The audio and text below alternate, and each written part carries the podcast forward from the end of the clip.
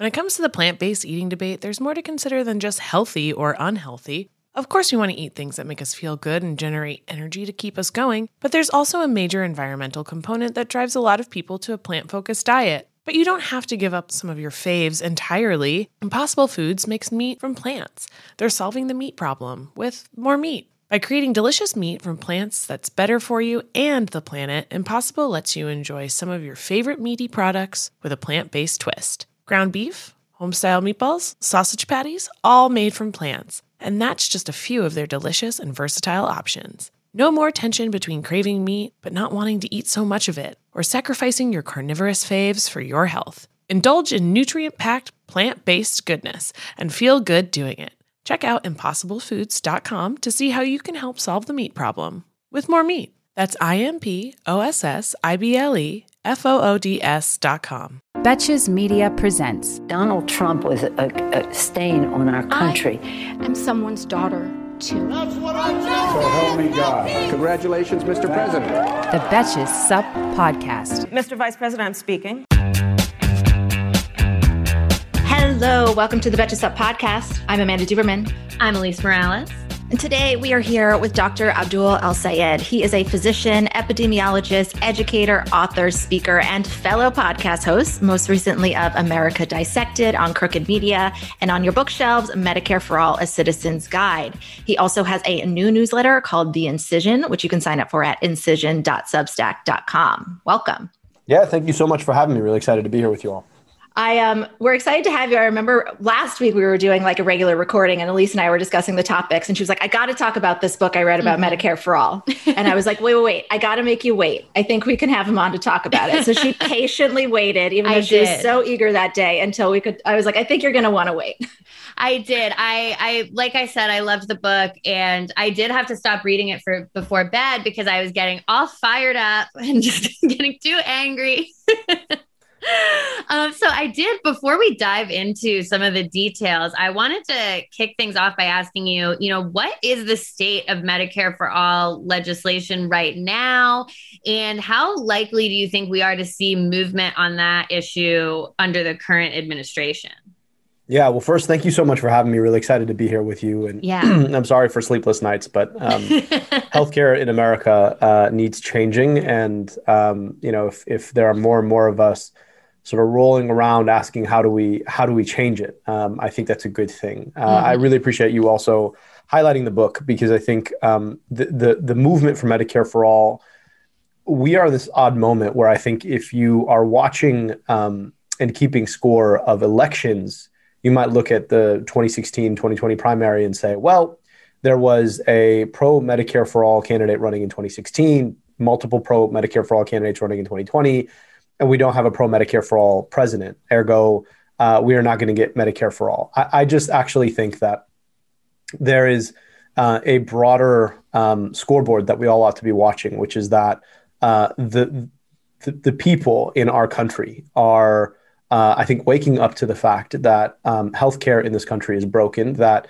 uh, there is a real solution that would solve it, um, and that it is a matter of um, continuing to push for a politics that will embrace the dignity and humanity of all of us um, to getting there. Uh, Representative Pramila Jayapal, um, who is uh, the chair of the Congressional Progressive Caucus, um, just reintroduced uh, the Medicare for All Act of 2021 uh, a couple of weeks ago, and uh, it has more co-sponsors than it has ever had, uh, including um, folks who you wouldn't you you know are, are nobody's progressive people like Frank Pallone 17 term congressman who is uh, a chair of an extremely powerful committee um, supporting it. And uh, I think this is a function of the fact that we're coming, God willing, out of a pandemic uh, that has taken 550,000 lives and demonstrated our healthcare system uh, to be um, wholly uh, incompetent to the challenges that we faced. And so um, I think we have all the momentum that we need. Are we going to get Medicare for all tomorrow? No. Are we going to get it uh, in the Biden uh, administration? Probably not. But are we going to get it? I believe so. And it's a matter of more people picking up um, uh, the conversation and deciding that they're going to be a part of it. And um, and I, I think that that's happening every single day in this country. Absolutely. Yeah. I um I just really I I connected so much with the way that you explained the fundamentals of Medicare for all in your book. What what do you think is the most effective way for our, listeners to communicate about this policy to friends and family who don't understand it? Like let's say okay, it's like Thanksgiving you've got five minutes before Uncle Frank goes from like happy drunk to asleep. What are what's our elevator pitch to him so that he understands the policy? Well, if Uncle Uncle Frank is on Medicare, just ask Uncle Frank, um, what was it like to have to go from the insecurity of a system that you know has a bunch of premiums and a bunch of deductibles, and you know if you lose your job, you lose it, to a system that you know is going to be there for you uh, no matter what happens. Like th- that is that security that we want for everybody. If Uncle Frank is not yet of Medicare age, then the point that I'd make is this. when, if you're so lucky to have private health insurance in this country, the experience of using it sucks. It, it's not great. Um, you know, you have to choose between a bunch of plans that that really on their face make no sense because they're wrapped in a bunch of opaque language that is meant to confuse you, right? What is a deductible? What is a premium? Right? Premium to me is like a kind of ice cream. Like I want premium ice cream. I don't want to pay a premium if it comes out of my pocket. It's not premium by definition. I don't want it, right? And um, and y- you get to pick between two or three different corporate bureaucracies, all of whom get to gatekeep what doctor uh, you're allowed to see. And all of that so that their CEOs can make tens of millions of dollars literally denying you the healthcare you already pay for. That's that's their entire business model, right? Mm-hmm. You pay money to get this product called insurance, and he's got the word sure in it, so you think it's going to be there for you. and uh, and then you um, you get sick, you go to the hospital, the doctor, they tell you that you can't get so and so care, you can't see so and so doctor, and when you finally get the care you need from a doctor they let you see, they hit you with this thing called a deductible, right? Which which is basically a paywall for the care you already thought you paid for.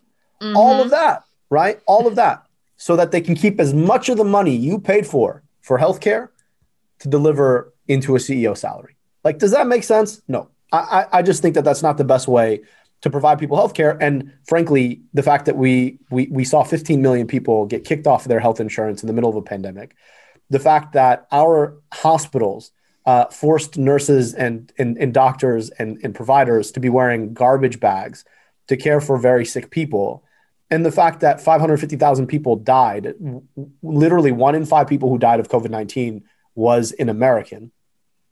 All of that suggests that we could do better. What is what is Medicare for all? One single health insurer that is the federal government, just like Medicare, that insures you the moment you're born, the moment you turn 26, the moment you get married, the moment you get divorced, the moment you get a job, the moment you lose a job, the minute you turn 65, it's there for you, right? Covers Sounds everybody. Nice. Yeah, exactly, really and reduces nice. the cost. Can you imagine? this right? like, like off weightlifting, just thinking about it. I'm just thinking um, of all, and I'm not the only person. Everyone's thinking of all the shitty jobs they've stayed in for healthcare, of mm-hmm. all the drastic things. I had to get partnered with my now fiance way before that just so I could get on his healthcare.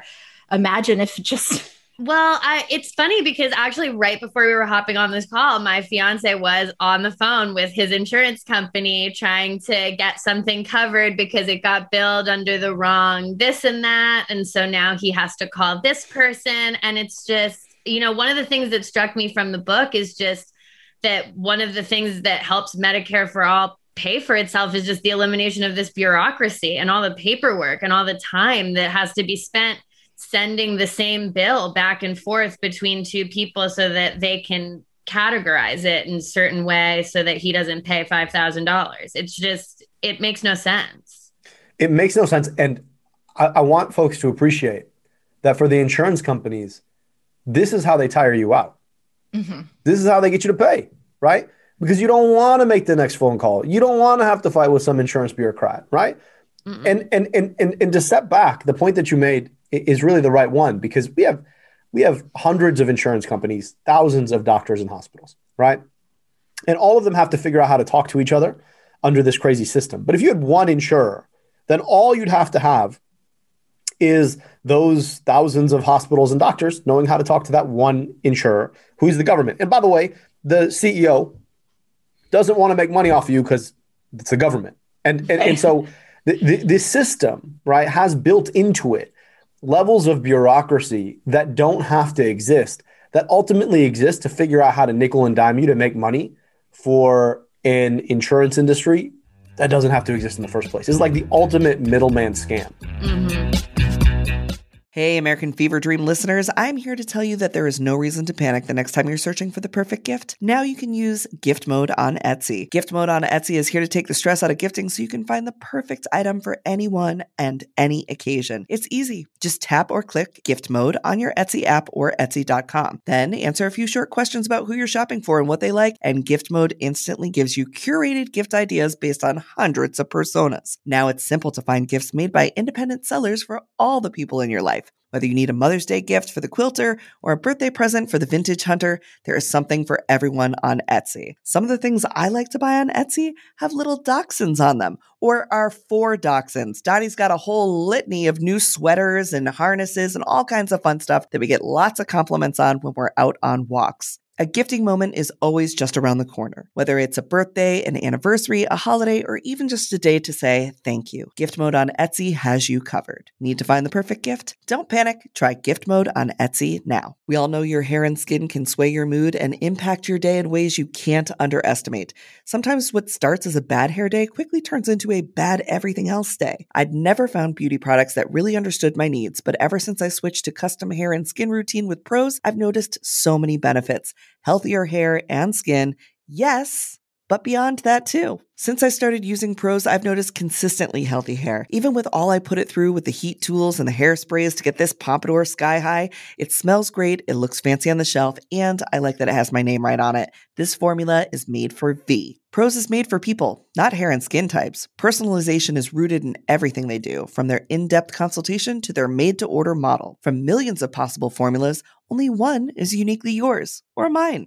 And Prose isn't just better for you, it's better for the planet. They're a certified B Corp, cruelty free, and the first and only carbon neutral custom beauty brand. They even have a review and refine tool which learns from my feedback and adjusts my formula to keep up with the seasons and changes in my life. Prose is so confident that you'll bring out your best hair and skin that they're offering an exclusive trial offer of 50% off your first subscription at prose.com slash feverdream. So get your free consultation, then 50% off at prose.com slash feverdream. That's P-R-O-S-E dot com slash feverdream.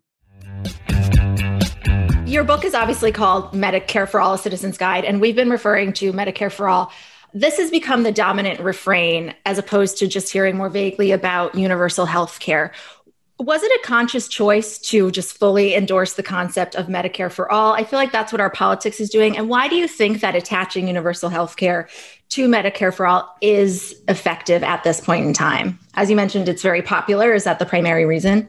Yeah. So in theory, you could offer uh, you could offer universal health coverage without Medicare for all. The problem with that, though, is that you still have this hugely tiered system mm-hmm. that that has holes in it. It's the difference between saying, you know, do you want uh, a super old quilt that's not quite big enough to cover your whole body, or do you want one really big felt blanket? Right? Yeah. And so if you just sort of think about like your knee versus your elbow, right? If you want to cover your knee and your elbow, you got to make sure under the quilt situation that you don't have holes on any of those parts and that you've got enough quilt to cover yeah. everything. Versus a felt blanket, you know, your knee, elbow, doesn't matter. It's going to have a piece of felt over it, right? And um, that's the that's the, the the the the simplicity of the idea of you know the jargony term is single payer, one mm-hmm. payer, one insurer, right? We call insurers payers because they're the ones who pay for your health care. Yeah. Um, but you, in theory, could have universal health coverage. The other problem with it is this the insurance corporations in our society are focused on making money. That's, that's what they want to do. And they're going to do whatever they can to pass off as much of the cost of actually providing healthcare onto you. And so the very conversation of what it means to be insured has changed. In the past, there weren't these things called deductibles, right? The money that you have to pay to get access to the healthcare dollars you already spent to get healthcare. Right. That was something that they created, right, to be able to pass on the the the the pass the buck back on to you and keep their profit margins.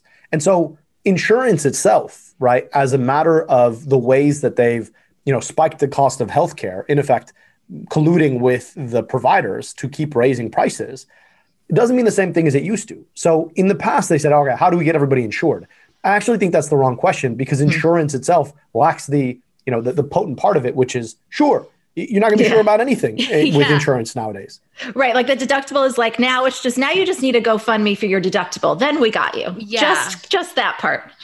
I mean, yes. that's the whole so the crazy thing is if you go back to like the founding of insurance, the whole point of of the founding of insurance was to protect people not from getting sick. It was to protect people from the financial catastrophes that happened if they got sick. So the first insurance program was an agreement between Baylor University Hospital and a local teachers union in the 1920s. And the idea was you pay us 50 cents uh, a month and we will provide you healthcare when you need it. Right? No deductibles, none of these like weird mechanisms to, you know, kick you in the ass when you get sick. It was just you pay us 50 cents a month, we give you healthcare. If you were to take that 50 cents a month by the way and uh, and, and and put it in today's dollars, mm-hmm. it'd be $7 a month. Um, premiums are not seven dollars a month. The average premium is oh four hundred and forty-eight dollars a month, right? And it comes with deductibles, and it comes with co-insurance, and it comes with copay. So the whole point here was to protect you from the financial shock, and the system doesn't do it anymore. Why? Because you, we've created these huge behemoths that are making tens of millions of dollars, right, uh, uh, for CEOs, literally billions of dollars a quarter. And, and here's the crazy thing: in the midst of the pandemic, as hospitals were, were, were, were, shutting down left and right, getting inundated and filled up with patients. By the way, 47 hospitals uh, went bankrupt or, or shut down in the, in the midst of the pandemic. Wow. The insurance companies, right? They were making more profit than they'd ever made. Why? Two things. Number one, because the, the highest cost item that they pay for are elective procedures, and those all got canceled because of COVID. And second, the people who tended to lose their insurance tended to be the least uh, wealthy people who tend on average to be sicker. And so the amount of uh, money that they had to pay out in what they call medical loss, right, was mm-hmm. lower. So they made billions of dollars while the American people and hospitals and doctors were getting inundated. Wow. Meanwhile, they had the audacity to lobby for, by the way, $151 million they spent in lobbying, 845 lobbyists, nearly two lobbyists per member of Congress. Oh my God. Yeah, lobbying for a system where we, the taxpayers, subsidize them to keep people back on their insurance, which they could have done in the first place. And that's why I couldn't read the book before bed, y'all. Had to put it down. you know, in the morning, if you if you really want to get get amped up, you can either drink coffee or you can just yeah. read about read about the broken healthcare system. It'll wake you up. it definitely will. I can attest to that. Uh, so let's say, you know, our, our listeners have bought your book. They are fired up. They're ready to fight for Medicare for all. What's the best thing that they could do to push the policy forward and get it actually passed into law? I think all of us need to decide that we're going to become organizers. And that's either organizers with a capital O or organizers with a lowercase o. And then let me explain the difference. Organizer with a capital O, there are a lot of amazing organizations. We talk about some of them in the book. People like Social Security Works and Public Citizen and Be a Hero and the Ner- National Nurses United and the SEIU who are fighting to make this a reality. And that means going out and canvassing, knocking on doors, or sending text messages, or, or, or making phone calls, or lobbying your elected officials. Those are all great. But I know a lot of folks are like, yo, I got a lot going on. And you know, I, I, I read your book to like wake up in the morning, but like I have other things to do. You can still be an organizer. And I'll be honest with you, I think it's more powerful to have a thousand people talking to one person a piece than one person talking to a thousand people. Why? Because that that relationship, right, with your Uncle Frank, mm-hmm. that matters. And your Uncle Frank may not agree with you politically, but he still likes you, right? And he, he still he still wants wants he what's does. good for you. He's still going to listen to you, right? And so and so taking the time to just talk to your loved ones, your friends and family, your coworkers, your neighbors about the system and what's broken about it and what we can do to fix it. Not in, you know, capital Medicare for all, capital and Medicare for all terms, but just getting folks to find themselves in this fight. That was the goal of the book. Right? We mm-hmm. we didn't want to write a political book. Obviously, when you're talking about health reform, it's going to be political. But we wanted to situate people back into this fight so that they could find themselves and say, ah, all of those experiences I get, having to pay this stupid premium every month, having to pay this stupid deductible if I get sick, having to worry about if I lose my insurance, that's all because of this broke ass system. And we can solve the system and it would help me deal with my issue today right? That, that's what we want for people. And so if you can help them find themselves in the system that's really important. And i often think you know sometimes we get too worried about winning the argument. Don't worry about winning the argument. Win the future. And what i mean by that is ask people questions and force them to answer them for themselves and over time you'll find that soon enough they're going to find truth because and truth is truth and this system right is a function of a whole lot of opacity, a whole lot of disinformation, uh, and a whole lot of inertia. And if we can cut through that, that that's how that's how we win Medicare for all. Yeah. You you mentioned um, misinformation. What do you think is? You said it is unfortunately a political issue in this country, but in many others, it's just not at all. Like the concept of you know we see every time there's a viral video of like British people reacting to American healthcare, we're still surprised, even though we know this is how it's done in the majority of places. What have you found just in your work or in conversations to be like the most effective um, sort of argument for Medicare for all or um, to sort of undercut the idea that it's just sort of liberal politics? And second to that, I wanted to ask um, I personally have been thinking a lot about how the vaccine effort, where it's been really well coordinated, um, for example, in New York City, it's going pretty well. Um, I'm going today. You just you sign up, you go, you get your card if you have insurance, they tell you. Do you think pointing to that could be a way to show some of our more skeptical relatives, like, hey, remember when you just went and got your vaccine and you signed up and then you left and you didn't get a bill? Or is that not quite what we're going for? No, I think you're on the right track. I actually lived yeah. in the UK for a couple of years during grad school, and um, it's actually it's fascinating watching those videos because you know British people are kind of muted in their uh, responses. to, so to see right. them like shock and awe about all of this, you're like you don't even understand. Like in British, that's like that's like mind blown, right? Yeah. Um, um, and uh, so so I, I, I point to a couple things. No, number one is ask people if they like their insurance, and then ask them if they've ever had to use it. And almost all of them, if they if they have to use it, hate their insurance. And if they've never had exactly. to use it, they're like, oh, it's great. And you're like, okay, so this is the choice that they're telling you that they're providing you. But really, like, what choice do you really want? You want to see what doctor uh, you want to see. You want to have a choice uh, in, in, in an honest engagement with your medical care. The people who keep you from doing that are the insurance industry. Could we do better? What would better look like to you? And then have them have them have them dictated to you. I, I would want to be able mm-hmm. to see whatever doctor I wanted. I wanted to know that my care is going to get paid for uh, if I got sick. I, I want to know that my family is going to be safe from you know the, the costs that can can cripple a family. So I mean, sixty seven percent, two thirds of all uh, bankruptcies, personal bankruptcies in the country are attributable to healthcare. Wow. Um, yeah. And you'll find that they start describing Medicare for all, right? And then and then just be like, all right, there's a name for that, yeah. right? And and you need to see this. The other thing that like I think people need to have in the back of their minds is that normal is a really really powerful bias. The thing that you see as normal, even if it's terrible, is a powerful bias. And I'll just explain this like just in, in, in stark terms one of the scariest moments for a lot of folks who spend a lot of time, you know, 10 years or more in jail is the day get out. They don't want to be in jail, but they also they've they've been in a system yeah. that is what has become normal. And so this idea of having to like go back out in the world, it's hard. Stockholm syndrome is the term for this. So like we have a certain Stockholm syndrome for our healthcare system because it's normal, right? It's the evil we know. Um, and you're mm-hmm. like, well, here's the thing the one you don't know isn't necessarily evil. That's the thing. Yeah, I I feel like people are so traumatized into being afraid of losing their health insurance that like they when they hear about Medicare for all, their just immediate fear is losing their health insurance, and they don't realize that it's actually going to give you health insurance because we have been living in such a precarious system for so long. Uh, you're absolutely right about that. So the, the the book I wrote before Medicare for All was a book called Healing Politics, and in it, I, am an epidemiologist by training. I I um, I diagnosed this idea of an epidemic of insecurity and this notion that we are so profoundly conditioned by the governing consensus over the past 40 years that has had us losing access to the basic means of a dignified life because we've sold them off to corporations that when ever anyone brings up the idea of change, we're conditioned to push back, right?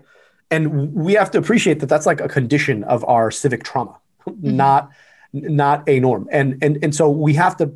It makes it that much harder to propose real solutions because you don't just have to make the technical argument for the solution, you also have to make the argument against our fear of loss. And that is pretty profound in this country. Yeah, um, I think the questions like we were going to ask you the most often cited question is how do you pay for it? But that comes from like a false scarcity mindset. How you pay for it is there's actually plenty of money to pay for it. Let's look at what we don't need to be paying for. Well, it's not only that. It's like how do we pay for it now? Right? We, right. We, yeah. I mean, this is a crazy thing. 18 cents of every dollar spent in our economy is spent on healthcare. To put that in perspective, I live like 40 miles from Canada. Everybody in their country has health insurance. They live two years longer than we do, and they spend 11 cents on their dollar. Right. So we pay for it now. Right. Yeah. Like if we just took the money we had now when we spent on healthcare and spent it more efficiently, we would have money left over. Right. So, like, the real question is how the hell do we pay for it now? Well, the, the point is actually for 10% of people, they can't afford it. Right. And for everyone else, it's that like axe of Sophocles hanging over your head if you get sick. Mm-hmm. So right. we've got to push against the bias of this broken normal and help people to see that this normal is extremely abnormal. Right. It is, it is, it is not just, it's not equitable, it's not sustainable, and it's breaking us. And we could be doing so much better if we were willing to actually be thoughtful about how that system ought to be. Yeah, absolutely. Thank you so much for your time. Everybody, check out Medicare for All, a citizen's guide. We really appreciate it. And we'll be right back with Dr. Natasha Kathuria to talk about this week's announcement about the Johnson & Johnson vaccine. We all dread the what should we have for dinner question. I mean, I know I do. I love a home cooked meal, but I don't always have the time, energy, or groceries to make it happen. Being able to feast on a delicious meal without the long prep and cook times is what drew me to Home Chef over the other guys. Home Chef's meals are effortless, so I can spend less time trying to be Top Chef and more time watching it. Home Chef provides fresh ingredients and chef designed recipes conveniently delivered to your doorstep to simplify your cooking experience. Whether you prefer classic meal kits with pre portioned ingredients and easy instructions, speedy recipes ready in less than 30 minutes, oven ready kits with pre chopped ingredients, or quick microwave meals that assemble in minutes, Home Chef has you covered for delicious meals without the hassle. Home Chef has over 30 options a week and serves a variety of dietary needs, so you never have to worry about what to make ahead of time. Not only is it convenient, but it's economical too. Home Chef customers save an average of $86 per month on groceries. For a limited time, Home Chef is offering our listeners 18 free meals plus free dessert for life and of course, free shipping on your first box. Just go to homechef.com slash feverdream. That's homechef.com slash feverdream for 18 free meals and free dessert for life. You heard that right.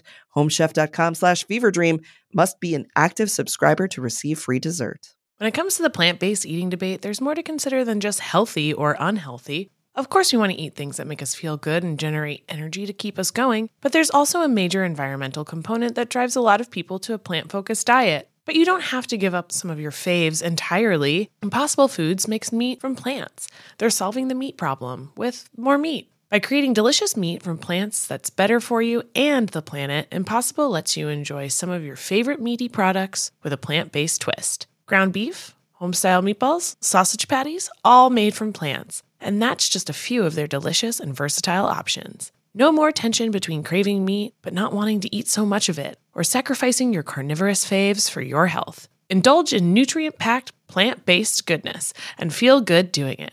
Check out impossiblefoods.com to see how you can help solve the meat problem with more meat. That's I M P O S S I B L E F O O D S.com. Hi everyone, it's Amanda and I'm back as promised with a quick Q&A with a medical doctor regarding the latest announcement about the Johnson & Johnson vaccine, how to interpret this news, discuss it with your friends and family and just communicate the right information with your networks. To help us do that, I am here with Dr. Natasha Kathuria. She's an ER doctor, a global health specialist, an epidemiologist, all directly applied to this who's worked in 11 different countries. So we didn't just get a doctor, we got a doctor. Thank you so much for being here. Yes, of course. Happy to be here. So, to jump right in, what is your understanding as a doctor, an experienced medical professional, as the basis for the pause in distributing the Johnson and Johnson vaccine? So, really, what's happened is that the CDC is being extremely stringent with our vaccines, and I think this is a an important thing for Americans to realize that you know we have the highest standards for healthcare in the world. And this is just another example of us doing our due diligence and taking our utmost caution that we can. And so, right now, there has been a signal that there has been six women um, who have had a, a, severe blood clot after within two weeks of receiving the Johnson and Johnson vaccine. And you know that that is a signal for us to investigate. It doesn't mean that there's causality. It doesn't mean the vaccine is causing it. And uh, that rate is actually much lower than it is in the general population, uh, just normally. So um, it, it's a it's a low a low number. You know, six out of seven million is quite low, uh, but it is enough. And if we're investigating it at this point, you know, that should just give even more reassurance that we're doing our utmost to reassure Americans and hopefully the world that these vaccines are safe before we just you know give these out. So I think the pandemic in the past year has had a lot more people sort of tuning into things like the probability, and maybe they're not as familiar with just the general cost benefit analysis that happens when you're thinking about undertaking a medical treatment or taking a medication. As you said, we don't yet know if there's a correlation between these, but there are some correlations in blood clotting with sort of everyday medications and other common diseases, including COVID. So, how high would the risk of developing a blood clot condition with this be compared to other relatively common medications and having COVID? Yes. So, um, really, what there's lots of risk factors for blood clots like this. Mm-hmm. So, just pregnancy alone increases your risk of a blood clot significantly. Uh, oral contraceptives, so just birth control pills, um, they significantly increase your risk of a blood clot. Um, and both of these increase your risk of a blood clot significantly higher than the rates that we're seeing uh, with the Johnson & Johnson vaccine.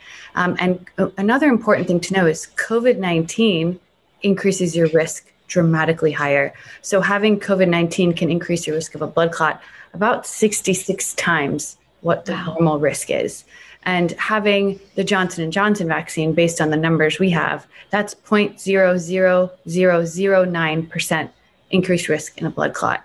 So, you know, taking things into perspective with this is extremely important.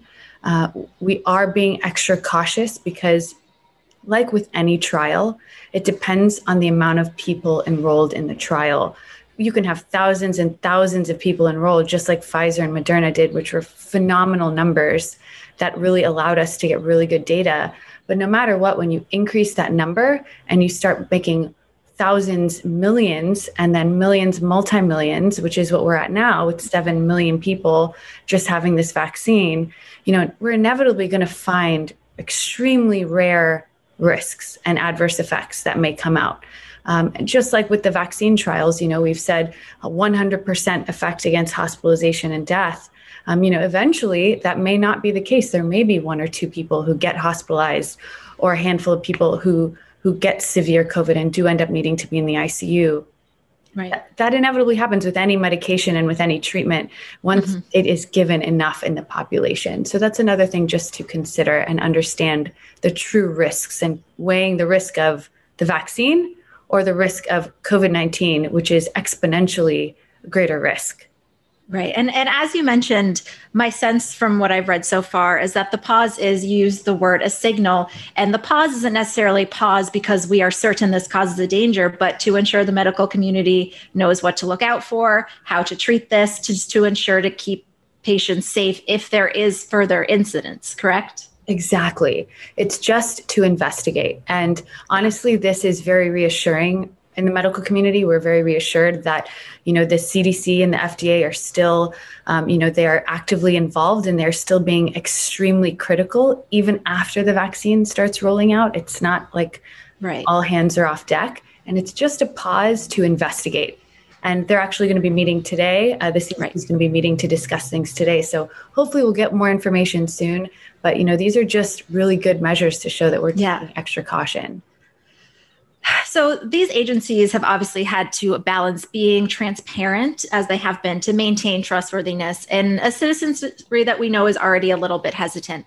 Balance that with not causing alarm over warnings that would only add to that reluctance. Do you think that the FDA and the CDC have done a good job communicating this pause in the manner that you just described?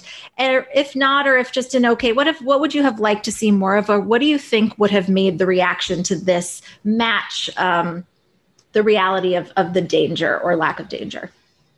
I think when it comes to announcing these sort sorts of things. There's a lot of subjectivity. It's it's a difficult thing to announce to the public. I think they did the right thing, and I think they made the right decision. You know, I do think that they could have done a, a better job of announcing it. Uh, you know, making it more clear before. You know, what inevitably happens is people go crazy on social media and on the media, and then by that point they're making the announcement, and the damage is done, uh, as you can imagine. Yeah. People start having fears that are not based on facts and one, once we start chasing ourselves with trying to reverse that, it becomes very difficult. So I do think when, you know, these things happen, it would be nice to see a little bit more aggressive announcements given in the media from the CDC themselves, from the FDA themselves. But they do count on a lot of us who are going on media mm-hmm. on air uh, and, and trying to do our due diligence to really, you know, bring this to the public's attention as medical professionals that we understand the risk, we understand what's going on. It's difficult for the layperson to mm-hmm. understand that. And so it is right. it's really in a lot of our hands. And hopefully we're getting the opportunities to do this on air more and more frequently. Um, but you know, it's it's a tight rope to walk. It's a very tight rope to walk. Right. Yeah. I think this morning I read that a majority of the headlines, the most popular, most shared on social media headlines about this, did not include anything about how rare because rare is just such a spectrum right? Like one in a thousand from birth control i consider that rare and i i weighed my own cost benefit analysis but also one in seven mil, you know six and seven million is so rare. So it's such a spectrum that we but we it's such a spectrum that it almost doesn't encompass how rare this one is and i think media is it was not not prepared to communicate that but hopefully is listening to experts like you and and will do so more appropriately as we learn more yeah, exactly. Uh, what you just said is exactly, I think, the the the feeling. It echoes the feeling a lot of us are are, are feeling ourselves. It's that yeah. rare, even saying extremely rare, doesn't resonate with with a person as much as you know you're 10 times more likely to get struck by lightning you know you're more likely to die crossing the street you know the the spectrum is so much higher for other things or even yeah. comparing it to other medications and other vaccines that we've had. And we've never had more stringent regulations with a vaccine in the history of the world until now. So I hope that gives some reassurance to, you know, your listeners that there's never been a time in history where we've been more cautious and more transparent and had such an efficacious vaccine go out. So we are we are being very oh, careful, yeah. um, but you're right. It's about it's about the words we use and it's about how we present those numbers to the public so they can really put it in perspective. Mm-hmm. Finally, as you said, these these headlines are around, and obviously the pause happened for a reason. So, for women between 18 and 48 who did recently receive this vaccine and just want to look out for themselves um, as they learn more, what would you recommend they look out for? You do work in an emergency room. I'm sure you see this particular condition. I know it's an assortment of of clottings that might be happening, but what should people be really alarmed if they start to notice? Yeah, so exactly. I've seen this, uh, you know, several times, not from the vaccine, but in life, because it does happen in the regular world. Um, you know, be cautious of severe headache. Uh, you know, blurry vision, sudden onset blurry vision, sudden on, new onset seizures. If you've never had a seizure before, things that usually would trigger someone to go to the ER anyway. Um, you know, sudden weakness on one side of the body, sudden confusion, you know, if, if someone else witnesses someone being confused and what we call altered, uh, you know, mumbling their speech or something like that, inability to walk straight. Pretty extreme um, symptoms. Yes, yes. Yeah. So, so, if you're if you, it's affecting you, you'll probably know. It won't be a mystery.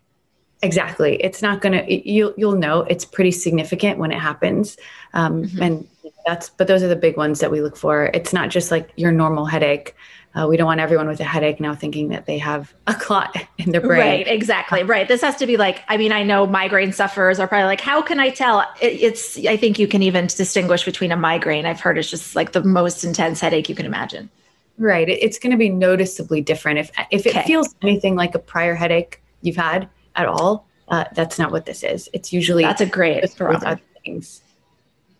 And finally, obviously, there's a pause. So um, I won't ask you straight out, but do you anticipate once there is a, resumption this, do you anticipate feeling comfortable recommending the Johnson & Johnson vaccine to uh, women? Oh, absolutely. I think once we get, uh, you know, the green light again, I have no doubt, and I have not had any doubt through this whole process, just knowing what goes on behind the scenes, that they're going to do their due diligence to really give us the green light or not in America. You know, we have, like I said, the highest, you know, bar to meet for giving vaccines or medications or surgeries than anywhere else in the country or in the world, excuse me. And so if they give the green light and they give us the true the risks based on these numbers, I, I feel pretty confident. I mean, like I said, you're they're more a woman is more likely to get this just generally based on these mm-hmm. numbers than from the Johnson and Johnson vaccine. So I'm not uh, you know, I wouldn't withhold it, but I do think that we have to be conscious of these risks and you know, there is a chance that we might have to select vaccines based on age and based on gender, and, and that is a decision they'll have to make. Right. So it sounds like we're at a short red light now, but once it turns green, foot on the gas, ready to go. Yeah, exactly. Excellent. I thought I was reassured before, but I feel even more reassured now and armed too with some really good information and and uh, context for my friends and family. Thank you so much, Dr. Kathuria. We really appreciate your time. Of course. Happy to be here. Thank you so much. Thank you. Until the end of democracy, I'm Amanda Duberman, and this is the Betches Sup podcast. The Betches Sup podcast is produced by Amanda Duberman, Jorge Morales Pico, and Sean Kilby. Editing by Jorge Morales Pico. Social media by Amanda Duberman. Be sure to follow at Betches underscore sup on Instagram, Twitter, and TikTok, and send us your emails to suppod at betches.com. Betches.